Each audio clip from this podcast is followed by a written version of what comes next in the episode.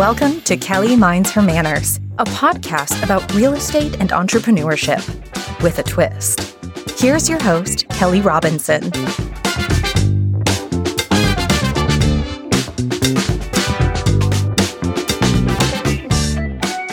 Welcome to another episode of Kelly Minds Her Manners.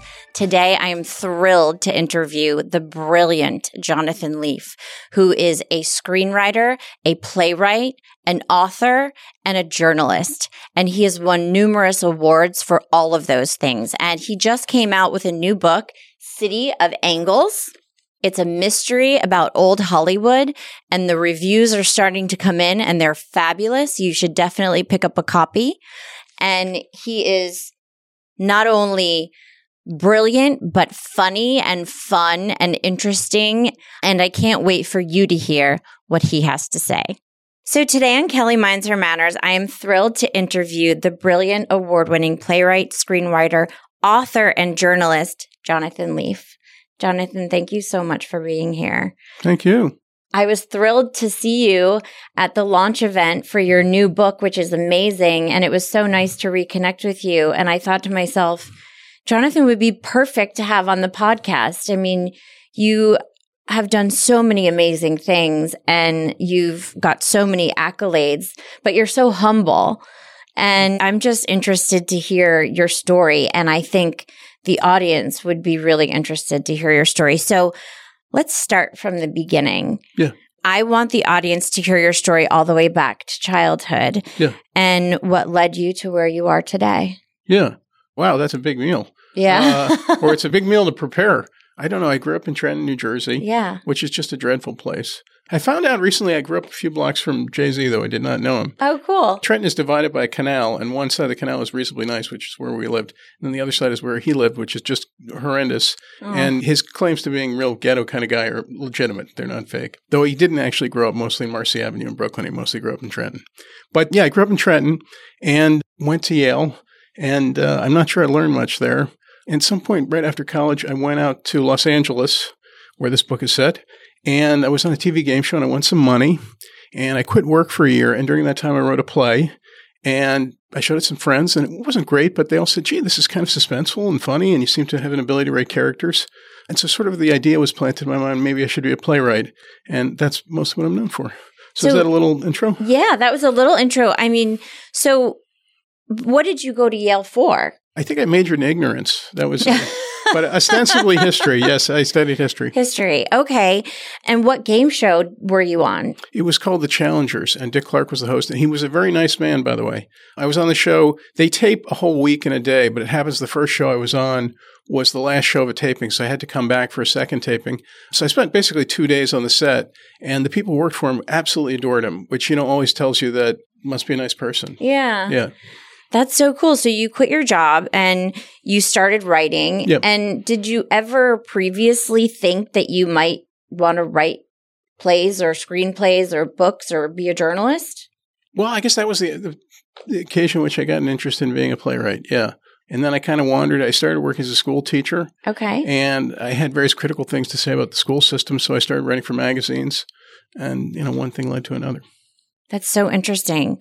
So, what of all of the things that you've written do you enjoy most? Do you enjoy playwriting? Do you enjoy screenwriting? Do you enjoy journalism or writing books? I know you've also written a nonfiction book. Yeah. I guess playwriting seemed to come most easily. Yeah. Mm. Uh, I'm not sure why, but it seemed to come most easily.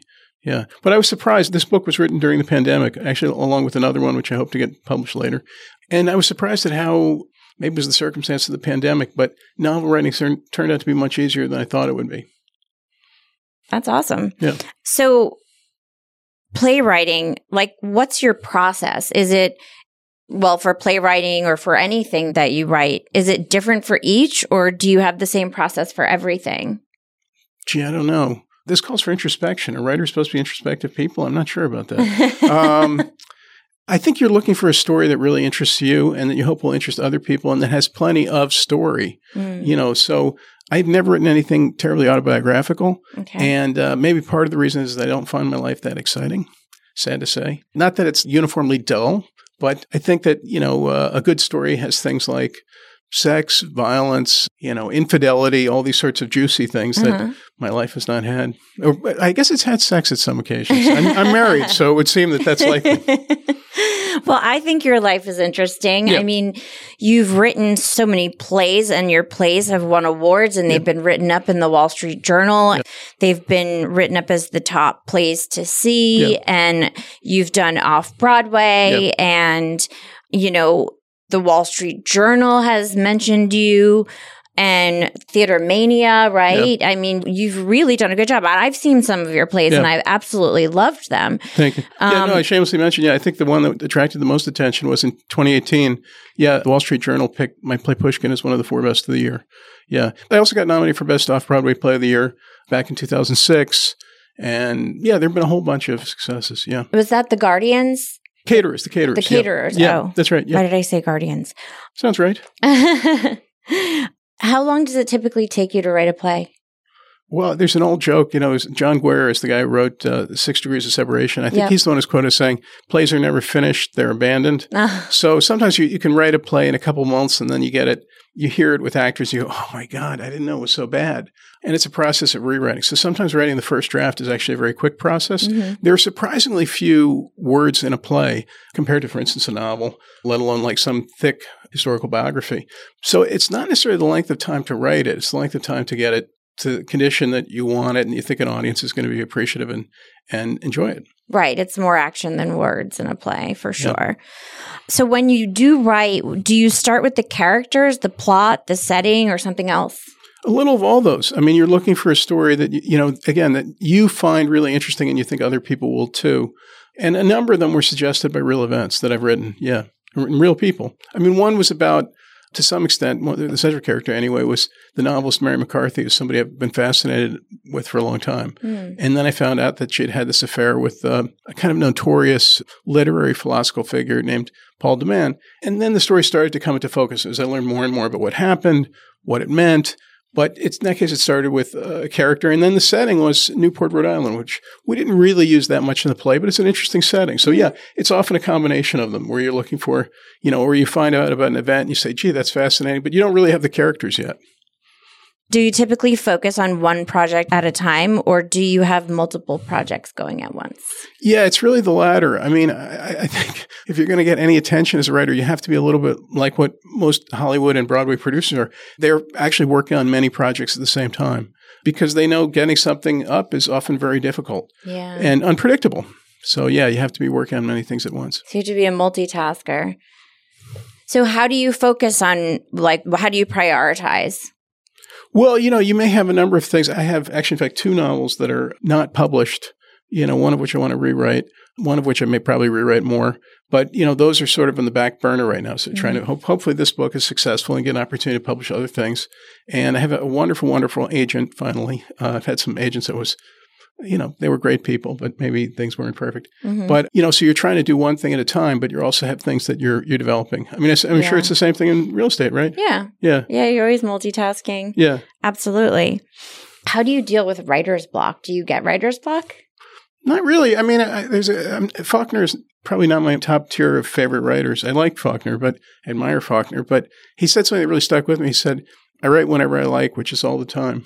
I think that's that's probably. I mean, it may not be true for other people. It seems to be true for me. Do you handwrite anything or do you type everything? Pretty much. Yeah, I pretty much type everything. Yeah, yeah. It's rare that I actually handwrite anymore. It indicates that I didn't have a chance to to type. Yeah, now I mean it would be really, really tedious to handwrite something, but I know that there are people like myself, like if I'm writing in my journal or something, like I feel like it I absorb it better for myself if I handwrite it. Yeah. But I know that like when you're working on so many projects at once, you probably can't handwrite them. Yeah. What are you currently watching or reading and what is your favorite play of all time? Oh, gee, Dude, that's tough.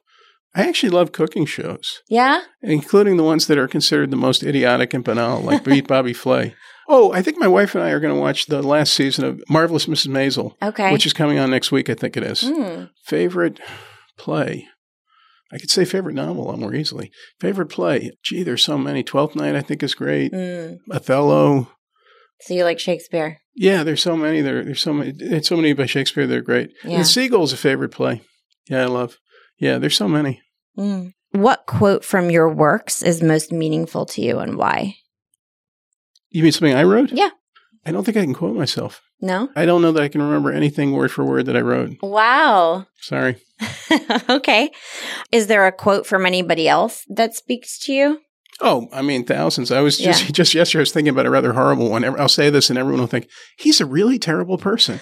but have you ever heard of this French writer, not Foucault, but La Rochefoucauld? Yes. Oh, you have, yeah. They wrote this Maximes, and he's probably best known for that comment: "Hypocrisy is the homage vice pays to virtue." Uh huh. But the one I always found fascinating was, "We all have the strength to endure the misfortune of others." Mm. It's horrible. Yeah, it's horrible. It's interesting though, and It's I true. mean, it's true. Yeah, yeah, it's true. It really is. Yeah. Okay, so is there a predecessor of yours who you admire or look up to? You among playwrights or novelists or? Anyone? There are so many. I mean, um, some writers I really love. Obviously, you're mentioning Shakespeare, Tolstoy. You know, such a giant. The historian Paul Johnson, I think, is an amazing, amazing figure. Somebody who only died recently, Tom Wolfe, is a writer I Mm. really, really admire. And the novel was recently compared to Tom Wolfe. I was to say that I was flattered and delighted and excited can't be understated. He's definitely one of my favorite writers. Of the you know the ones who were around recently. Okay. Your debut novel, City of Angles, published by Simon and Schuster, came out on March 7th. Yes. How did you come up with the idea for the book and what specifically inspired you?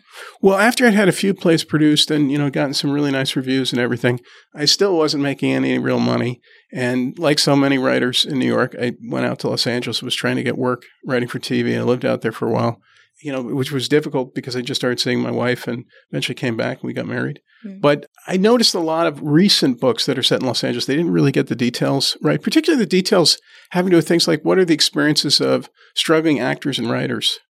And so I wanted to write, and I also wanted to write an entertaining book, so it's a mystery. I think people have been pretty happy with the mystery angle, mystery aspect of it. Yeah. But, you know, I wanted to write a book that really kind of captured those really peculiar, weird, absurd elements, particularly of actors' lives, even more than um, writers' lives. Mm, People tend to fall back on cliche, yeah. and they don't really describe things the way they actually are.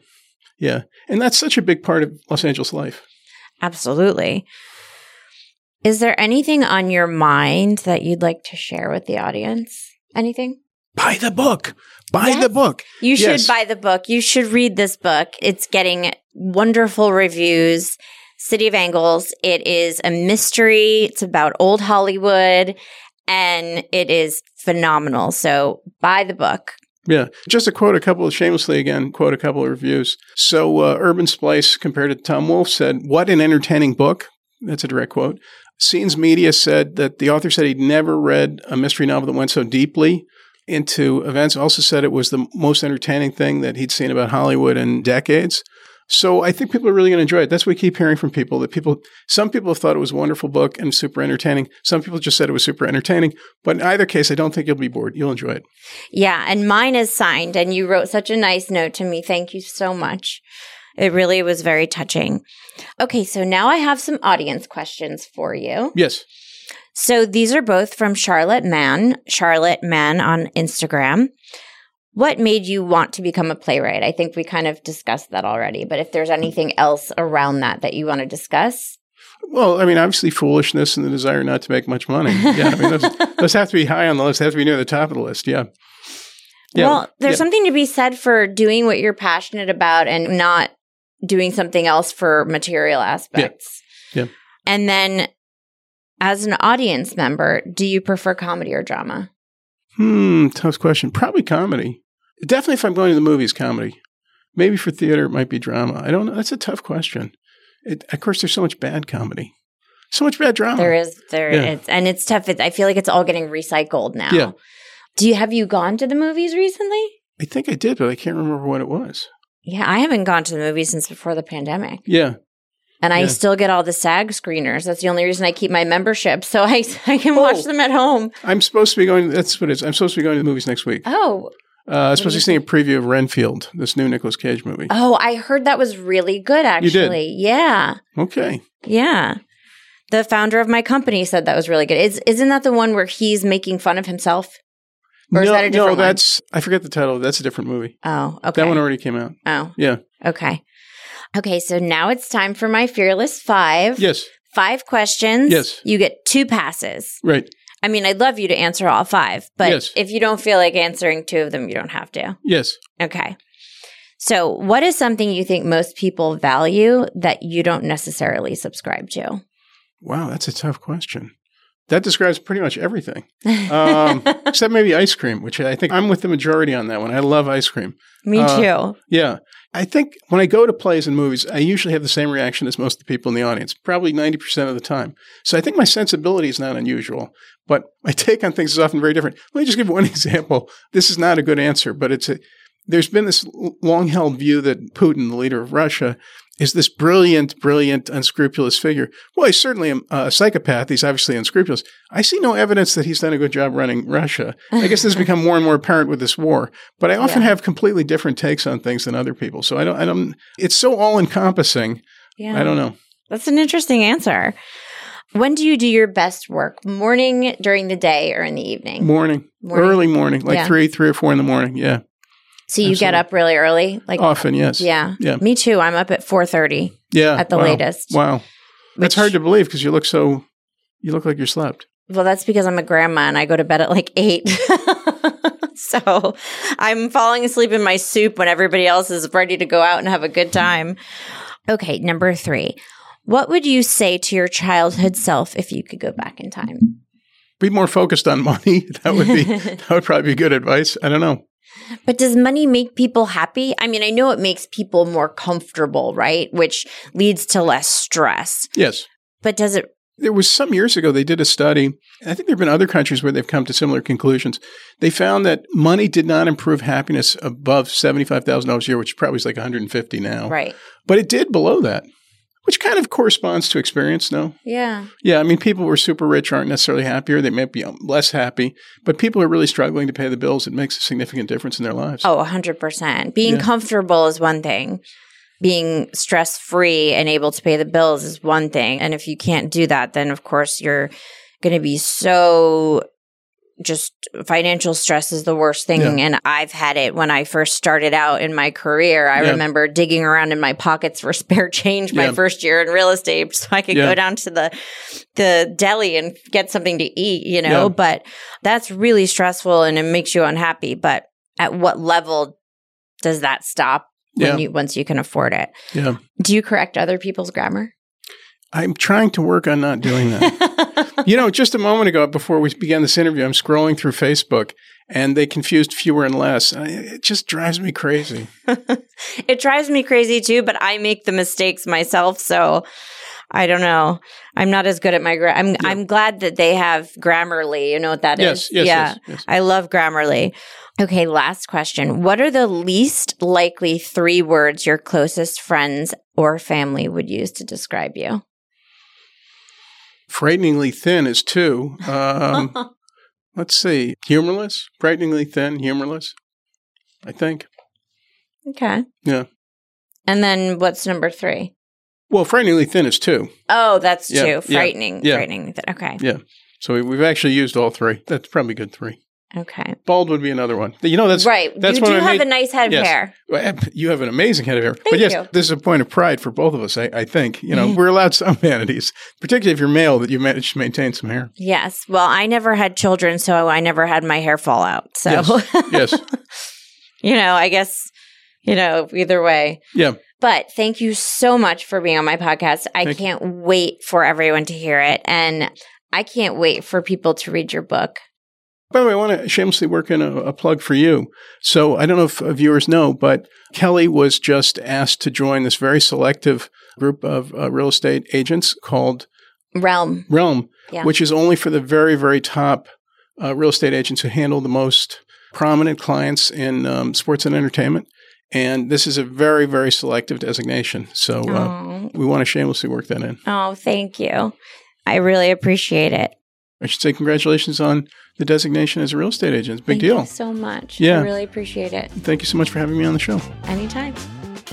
Thank you for watching and listening to Kelly Minds Her Manners. Make sure to subscribe to the show and don't forget to leave us a review to tell us what you liked about the episode. You can connect with Kelly at Kelly Minds Her Manners on Instagram and TikTok or on our website, www.kellymindshermanners.com.